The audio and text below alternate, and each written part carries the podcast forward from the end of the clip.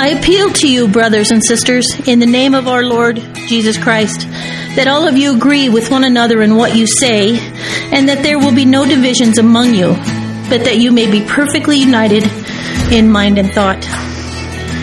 My brothers and sisters, some from Chloe's household, have informed me that there are quarrels among you. What I mean is this one of you says, I will follow Paul, and another, I will follow Apollos and another, I will follow Cephas. Still another, I will follow Christ. Sorry if I'm winded here. I took some Benadryl from the hives. Ugh. Is Christ divided? Was Paul crucified for you? Were you baptized in the name of Paul? I thank God I did not baptize any of you except Crispus and Gaius, so no one can say that you were baptized in my name. Yes, I also baptized the household of Stephanas beyond that. I don't remember if I baptized anyone else. For Christ did not send me to baptize, but to preach the gospel, not with the wisdom and eloquence, lest the cross of Christ be emptied of its power.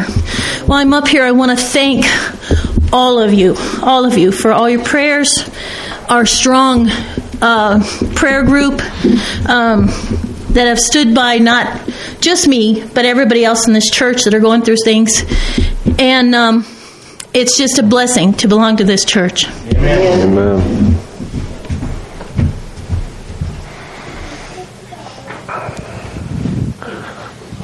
Thank you, Nita. And uh, Albert is also with us, if you noticed.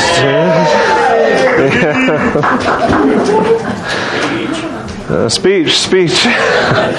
no, uh, we praise God for uh, for everything He is doing, the healing that He is working out. We continue to pray for those who aren't able to be here yet, and uh, for those who are still uh, physical distancing, um, for those who are self isolating. We we just lift everyone else up in prayers as well. And let's pray, and we will dive into the text that the Lord has for us this morning.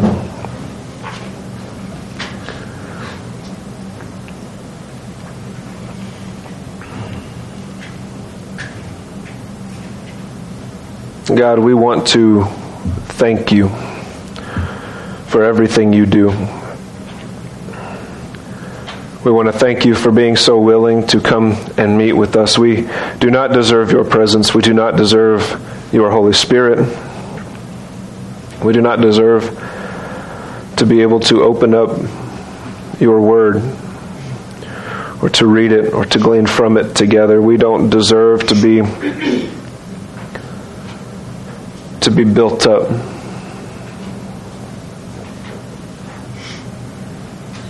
We don't deserve your Son, Jesus Christ. We thank you for your great mercy and for your grace. And Lord, for your taking the time to uh,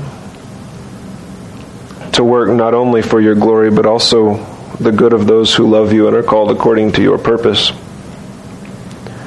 As we come to this text this morning, Lord, we ask you to open our eyes, give us ears to hear, give us minds that understand what you have to say. Slow us down so we can hear you. Lord, through the proclamation of your word, give us hearts that yearn more after you build us into mature people. Lord, we love you. And in Jesus Christ's name we pray. Amen. Amen. Amen.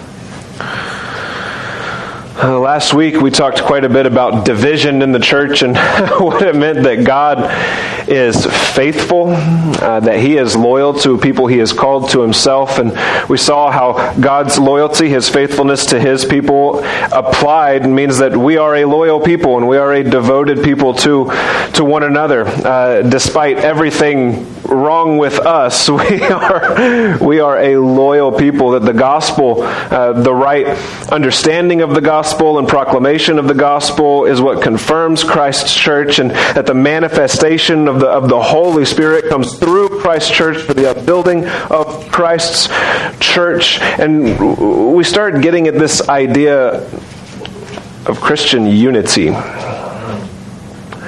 Is unity something that defines the local church? Uh, is unity something that defines Christianity overall? Uh, how many denominations of Christians are there? How many wars have been fought over Christian doctrine in history? And how often do we look to other people who profess to be Christians, and the only thing we can do is nitpick what is being said or done or believed?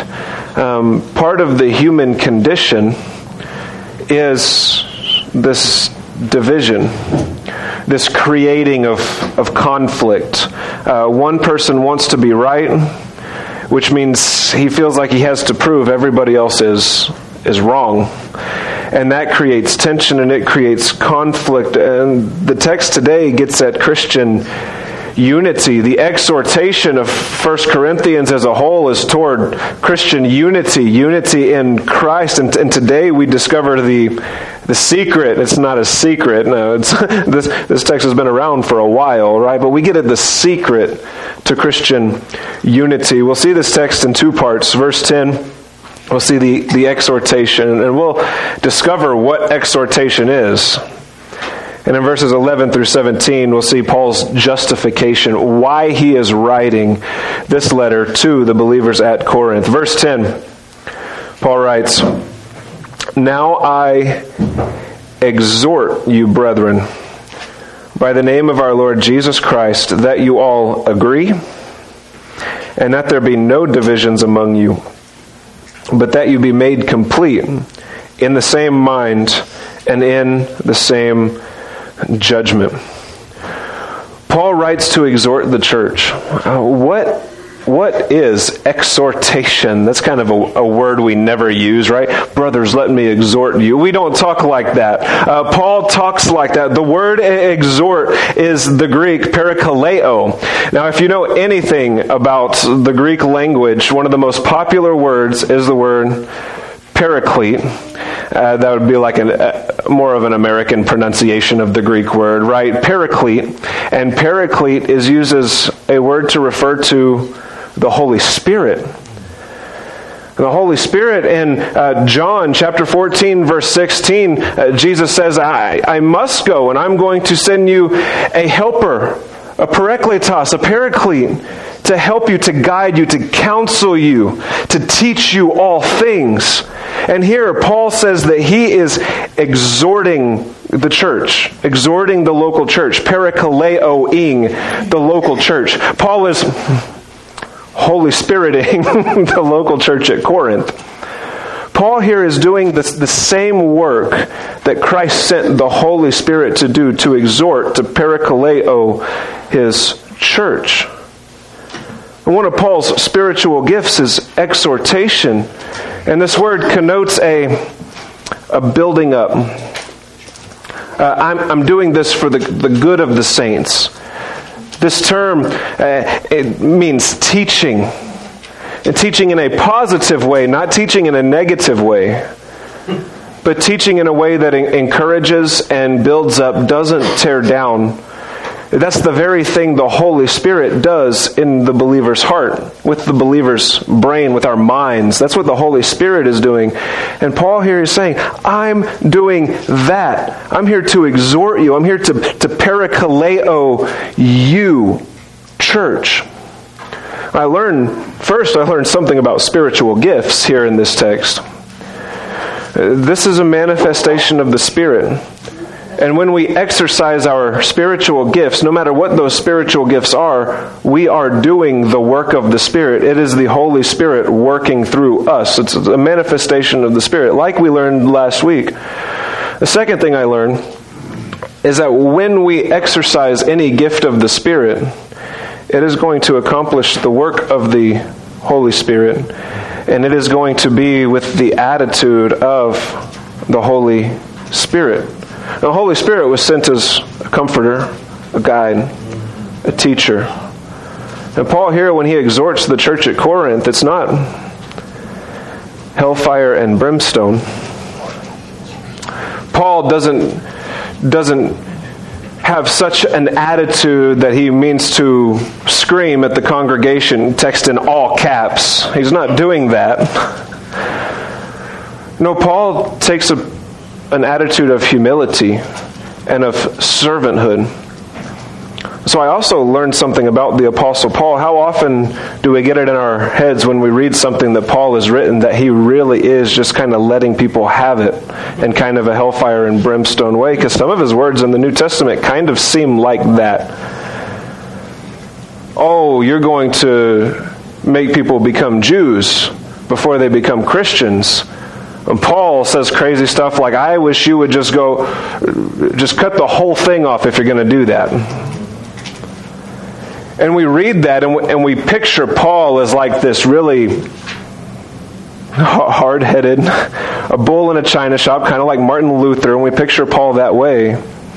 But if Paul is exercising his spiritual gift, he has the same attitude as the Holy Spirit has an attitude of building up, of, of, humble servanthood, at least while he is writing the scriptures, because the Holy Spirit is inspiring that. And the manifestation of the Spirit comes out like the Holy Spirit. And we do things with the same attitude as the Holy Spirit.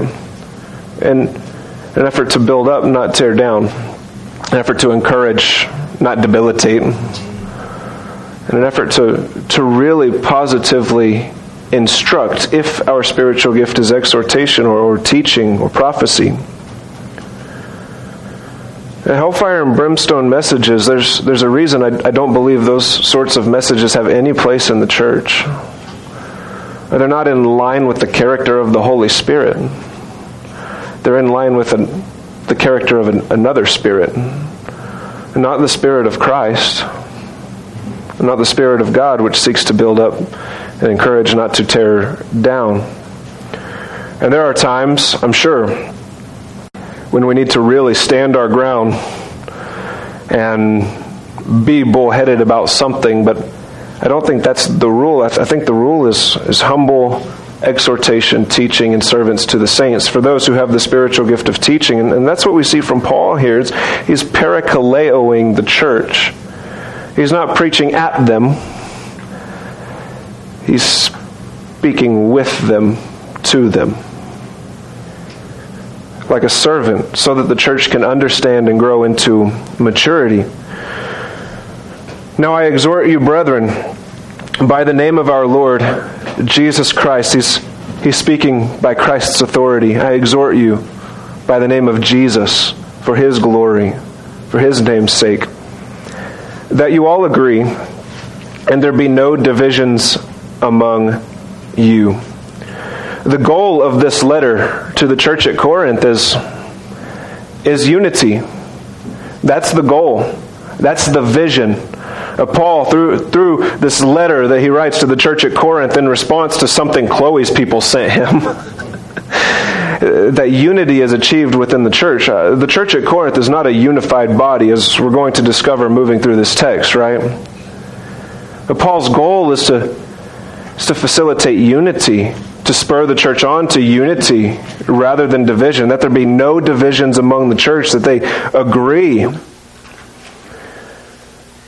and instead of having divisions, that they be made complete in the same mind and in the same judgment. What does this mean that Paul desires the church at Corinth to be made complete? Um, that insinuates some kind of maturing process. That maybe Paul is writing to baby believers, and his desire is for them to be sanctified. Remember, we talked about sanctification, there are two definitions of sanctification. One definition is at the moment of our conversion, when Christ regenerates our hearts, when the Holy Spirit regenerates our hearts, wakes us up to the gospel.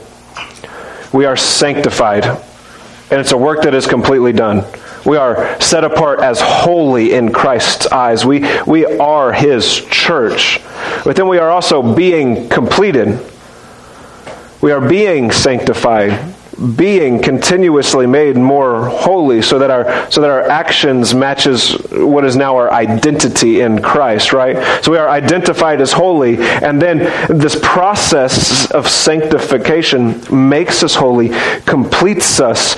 And Paul is he's wanting to do this through his letter to the church at Corinth to, to raise these, these immature believers up, to make them complete. And one sign of maturity, one sign of being made complete is unity in the body.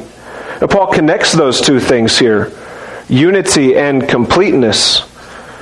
And he also connects disunity and incompleteness, immaturity. So, like, if we are mature in our knowledge and in our and in our speech and in our doctrine, the outpouring of that is, is actually unity in the church, according to Paul's letter here. Particularly unity in the local church. The doctrine it, it, doesn't just exist by itself. It's not something that we just think about. It's not a weird thought experiment, right?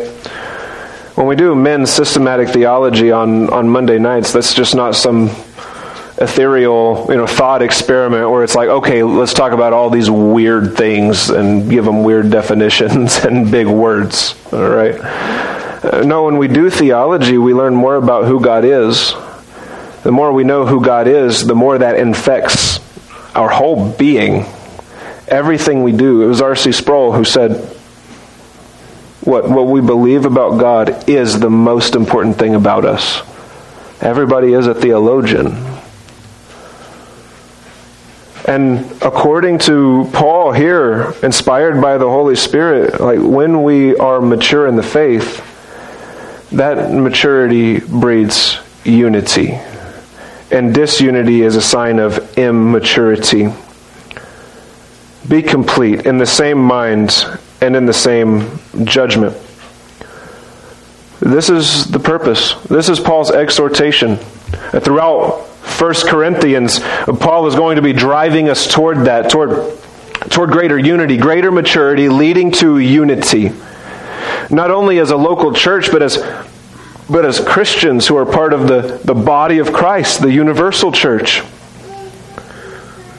That we may be made complete in the same mind and in the same judgment amongst ourselves, but also with, with every other Christian on earth.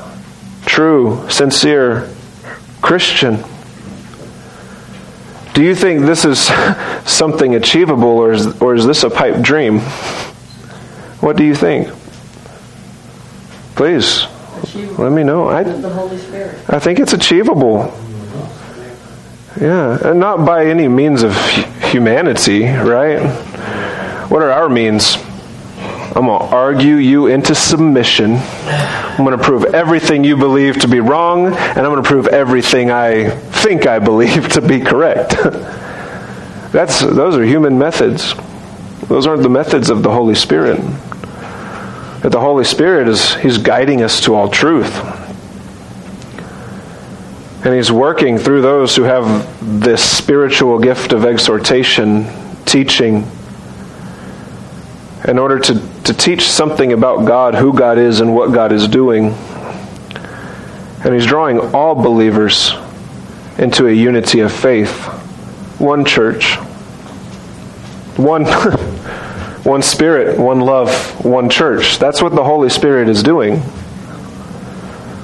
That's the work of God, and that's the work Paul is seeking to accomplish through this letter to the church at, at Corinth. In verses 11 through 17, we see Paul's justification. He explains, This is why my goal is what it is. This is why I'm seeking the unity of the church at Corinth. For which could also be translated because, because I have been informed concerning you. somebody told somebody told on you. right? I have been informed concerning you, my brethren, by Chloe's people, and he just comes right out and says, and that's who told on you. It was it was Chloe's people. It was that group. Uh, here we learn Paul had some supporters in the church at Corinth. The whole church wasn't turned against him. In fact, there was this group of people, Chloe's people, who followed Paul particularly. And Paul's going to get on to them for that. Uh, Chloe's people aren't off the hook just because they wrote Paul this letter tattling on everyone else. No, uh, it's he has some supporters and he has some people who are following him who are of Paul. And these people told on the rest of the church, Paul, you need to get on to the rest of the church that don't agree with us. That sounds like something that would probably happen today, uh, you know, when sinful people get mad about something. That there are quarrels among you. So people disagree about stuff, and they are fighting about it, causing conflict based on ideological differences, causing conflict uh, based on uh, whether or not someone is a, a Paulist or a, or a, or a, or a Cephian. Is that how you would say that? I don't know how you would say that, right? Based on whether or not they followed uh, Paul or Apollos or Cephas, Peter. That's who Cephas is, right? Peter. Or someone has made Christ, a celebrity, has interpreted Christ's words a certain way and says, No, I'm of this party. I'm better than all you other guys because I just follow Christ. Paul's been conformed about this, and they're making this a big issue in the church. Now, I mean this that each one of you is saying, I am of Paul, or I of Apollos or I of Cephas, and I of Christ. And Paul pleads with them Has Christ been divided? Paul was not crucified for you, was he? There's the message to Chloe's people. Paul was not crucified for you. Or were you baptized in the name of Paul? Well, I thank God that I baptized none of you except Crispus and Gaius, so that no one would say you were baptized in my name. Now I did baptize also the household of Stephanas, but beyond that, I do not know whether I baptized any other. Paul said, I didn't even baptize most of you, yet you are saying you are of Paul. I only baptized two individuals in one household that I can recall, yet you are saying you are of Paul, and some of you are saying you are of Apollos, and some of you are saying you are of Cephas. We don't have any divisions like this in the body of Christ today, do we? I am a Baptist, and I am a Presbyterian, and I am a Lutheran and I am the church of Christ. Divisions like when sinful people start creating conflict instead of simply pursuing Christ, denominations divide and form. That that happens.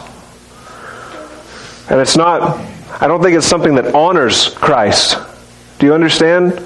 like the existence of different denominations, that happened as a result of sinful people, or sometimes a denomination delving into sin, and then a few good men standing up and saying, We need something that actually honors Christ and forming a new denomination that way. But just the existence of like different denominations, that doesn't honor Christ. That doesn't honor God. You know what honors God? The body of Christ pursuing Christ together sincerely. Amen. Not fighting and quarreling, but instead, what? Being willing to reason together and get at the truth of things rather than being selfish and defending my own theology above all else. That's what honors God. That's what honors Christ. This is why we're not afraid to partner with the other local churches. Like, Amen. we're on the same team. Christ has not been divided. There's another way we hear we hear this, and maybe this is truer to the text. This one kind of hurts me a little bit. Are you ready? Some say they are of Augustine. Some say they are of Calvin. Some say they are of Spurgeon. Some say they are of John MacArthur. Some say they are of John Piper. Some say they are of Matt Chandler. Is Christ divided? No, he is not. Look, the, the men that God has selected to make elders in his church, he selected them to do one thing, or to make sure one thing gets done. And that is tell people about Jesus. Amen. Tell people about who Christ is. Not to make themselves out to be spiritual gurus. And all of those men I listed just now, I, I love all of them. And I don't agree with them on some things, but that's fine. I, I love all of them. I think they're all great expositors. Yeah. But we are not of any of them. And you are not of Andrew Cannon. You are not of of the Andrew Cannon teaching. No. We are in Christ and we are to talk about Christ and we are to exalt Christ and we are to glorify the Father and we are to we are to teach his word. Yet we design we design so many quarrels that need not be quarrels. There's another way in which this applies in our time. I am of the Republican Party and I am of the Democratic Party, don't we? Or I am of the Libertarian Party. Or I am of the Green Party. I actually don't know anybody who likes the Green Party, do you? I don't actually. But we bring, we like, we start defining ourselves according to, to politics rather than according to Christ. And then we create, we, we create conflict that doesn't even need to exist. Preach. We are in Christ. And I have a feeling if Christ came, it'd be like the battle between the Pharisees and the Sadducees, and Christ would say, Neither. It's all about me, right? That's what Christ would say in the midst of, of everything going on. I hear that there are quarrels among you, that you are dividing yourselves in a, in a way that doesn't even make sense. Verse 17 For Christ did not send me to baptize, but to preach the gospel. Now, here he's not talking about that calling that's on every believer's life. Like, every believer is called to what? Go make disciples of all nations baptizing them in the name of the father son and holy spirit. No paul's paul's getting at his particular calling.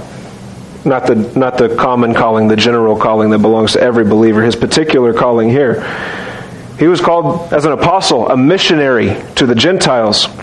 So he was called to preach the gospel and look at how he describes his own preaching not in cleverness of speech so that the cross of christ would not be made void. Let me ask you a question. Is it possible for the cross of Christ to be made void? That's an interesting wording from Paul, is it not? I was under the impression that Christ accomplished his work on the cross. That from the cross he said, It is finished. I was under the impression that when he spoke to Peter, he said, Peter, I'm going to build my church, and the gates of hell will not prevail. They will not be able to stand against my kingdom. My word will go forth, and it will accomplish everything that I say it will accomplish. Yet, Paul writes about the, the cross of Christ being made void. Here's what I think is going on in this text, because uh, obviously you can't stop the work of Christ. I mean, he's, he's Lord, He's King, He's in control. Here's what I think Paul is talking about here. He says, I, I came to preach the gospel. Christ, Christ crucified. I didn't use cleverness of language. He didn't dumb things down by any means. But he didn't use cleverness of his, of his speech philosophies of men, the arguments of people. He taught about God, he taught about Jesus Christ.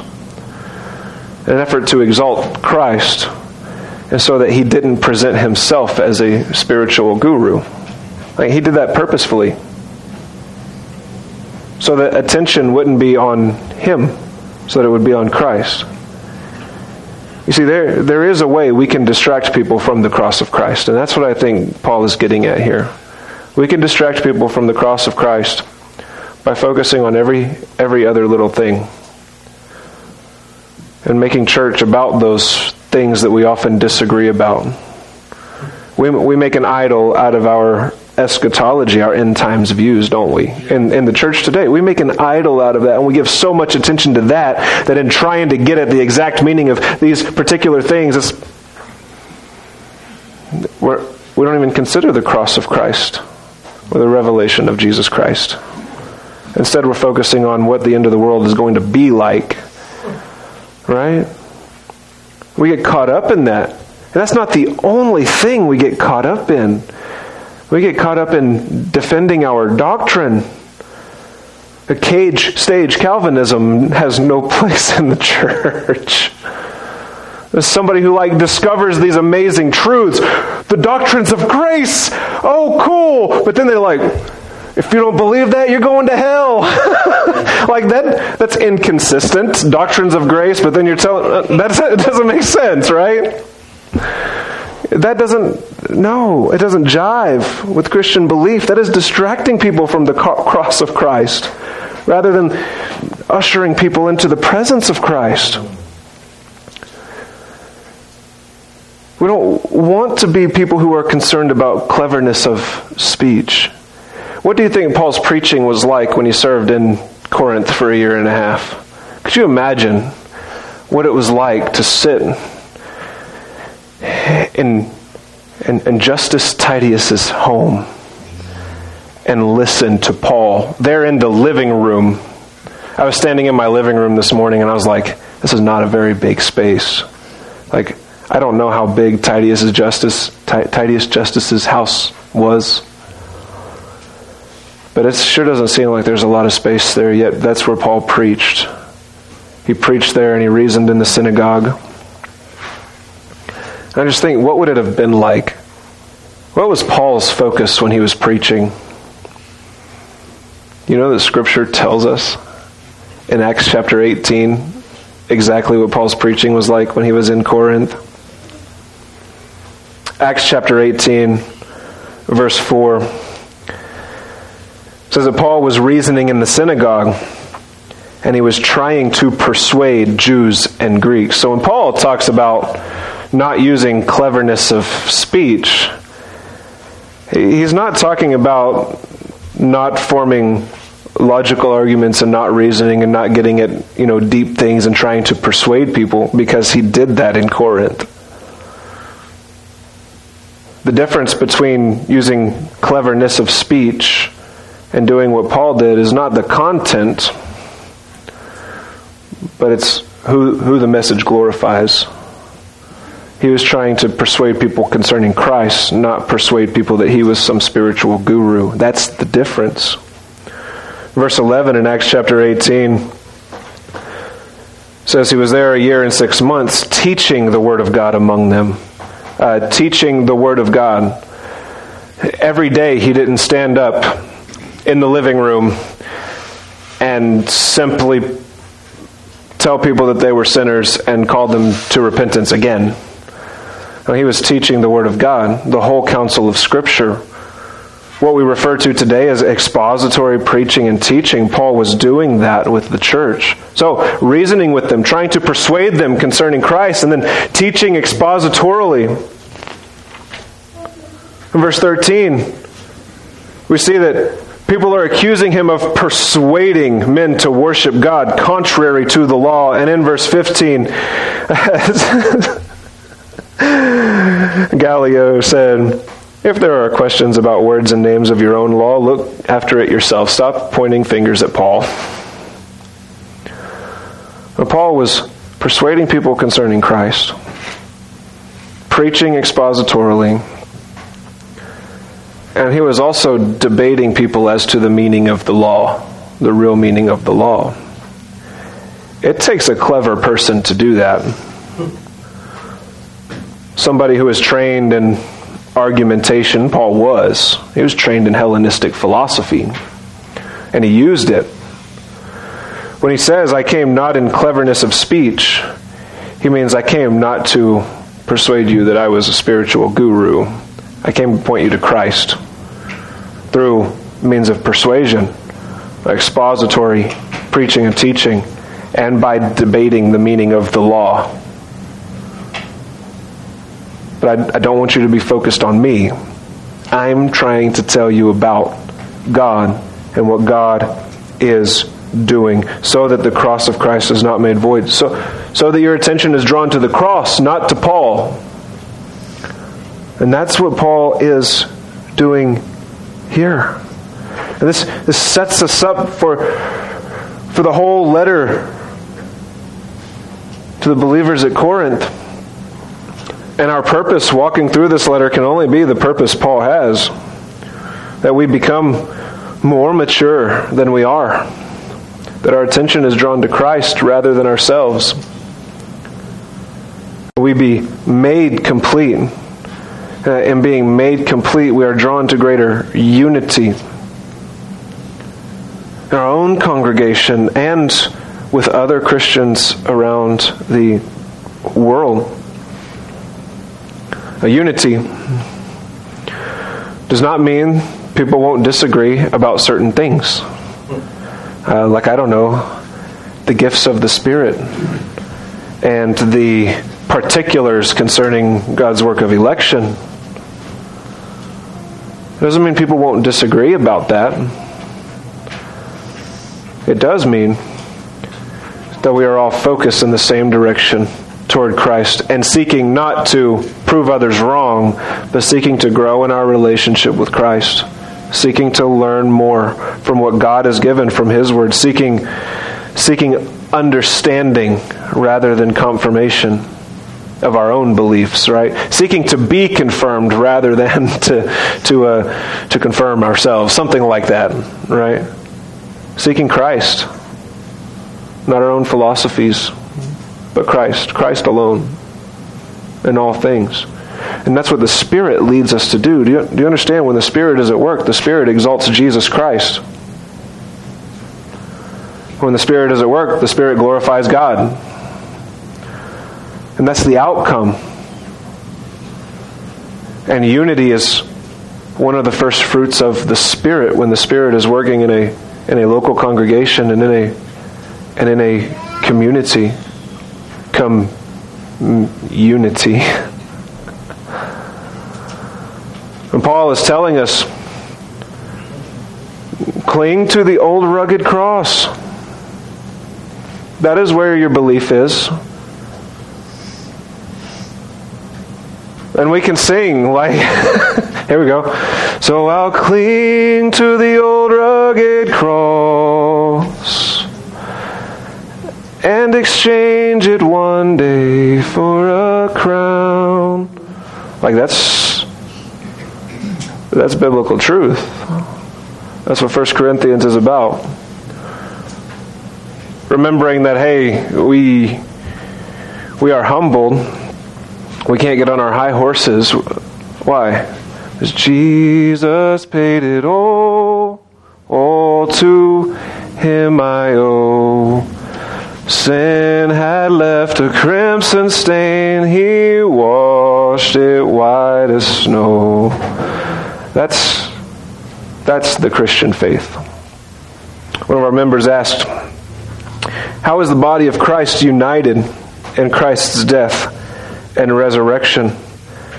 And the answer, according to Paul here, just in the first chapter of 1 Corinthians, when we cling to the cross, instead of exalting ourselves, that is where we find unity. The cross humbles people. And as we are humbled, we consider others to be more important than ourselves. We experience unity. Christ alone is exalted. He's the one who died for us. Our single united focus is Christ. If Christ is the single united focus of any church, there is no division. We are of the same mind. We might disagree on some particulars, but we are of the same mind. Christ's mind. And that's only possible through the leading and the manifestation of the Holy Spirit. Brothers and sisters, we come to our time of confession. Oh, hey, look at that. that was shorter than you expected, wasn't it? we come to our time of confession this morning. If God has convicted you in any way, if the Holy Spirit has convicted you in any way, this is time for repentance. A prayer for fellow brothers and sisters in Christ that we are of the same mind, pursuing Christ, not self, not our own philosophies or or what have you, but really sincerely pursuing Christ. That's our motivation. And celebration that God gives His Holy Spirit to enable us to, to seek after Him, to cling to the old rugged cross.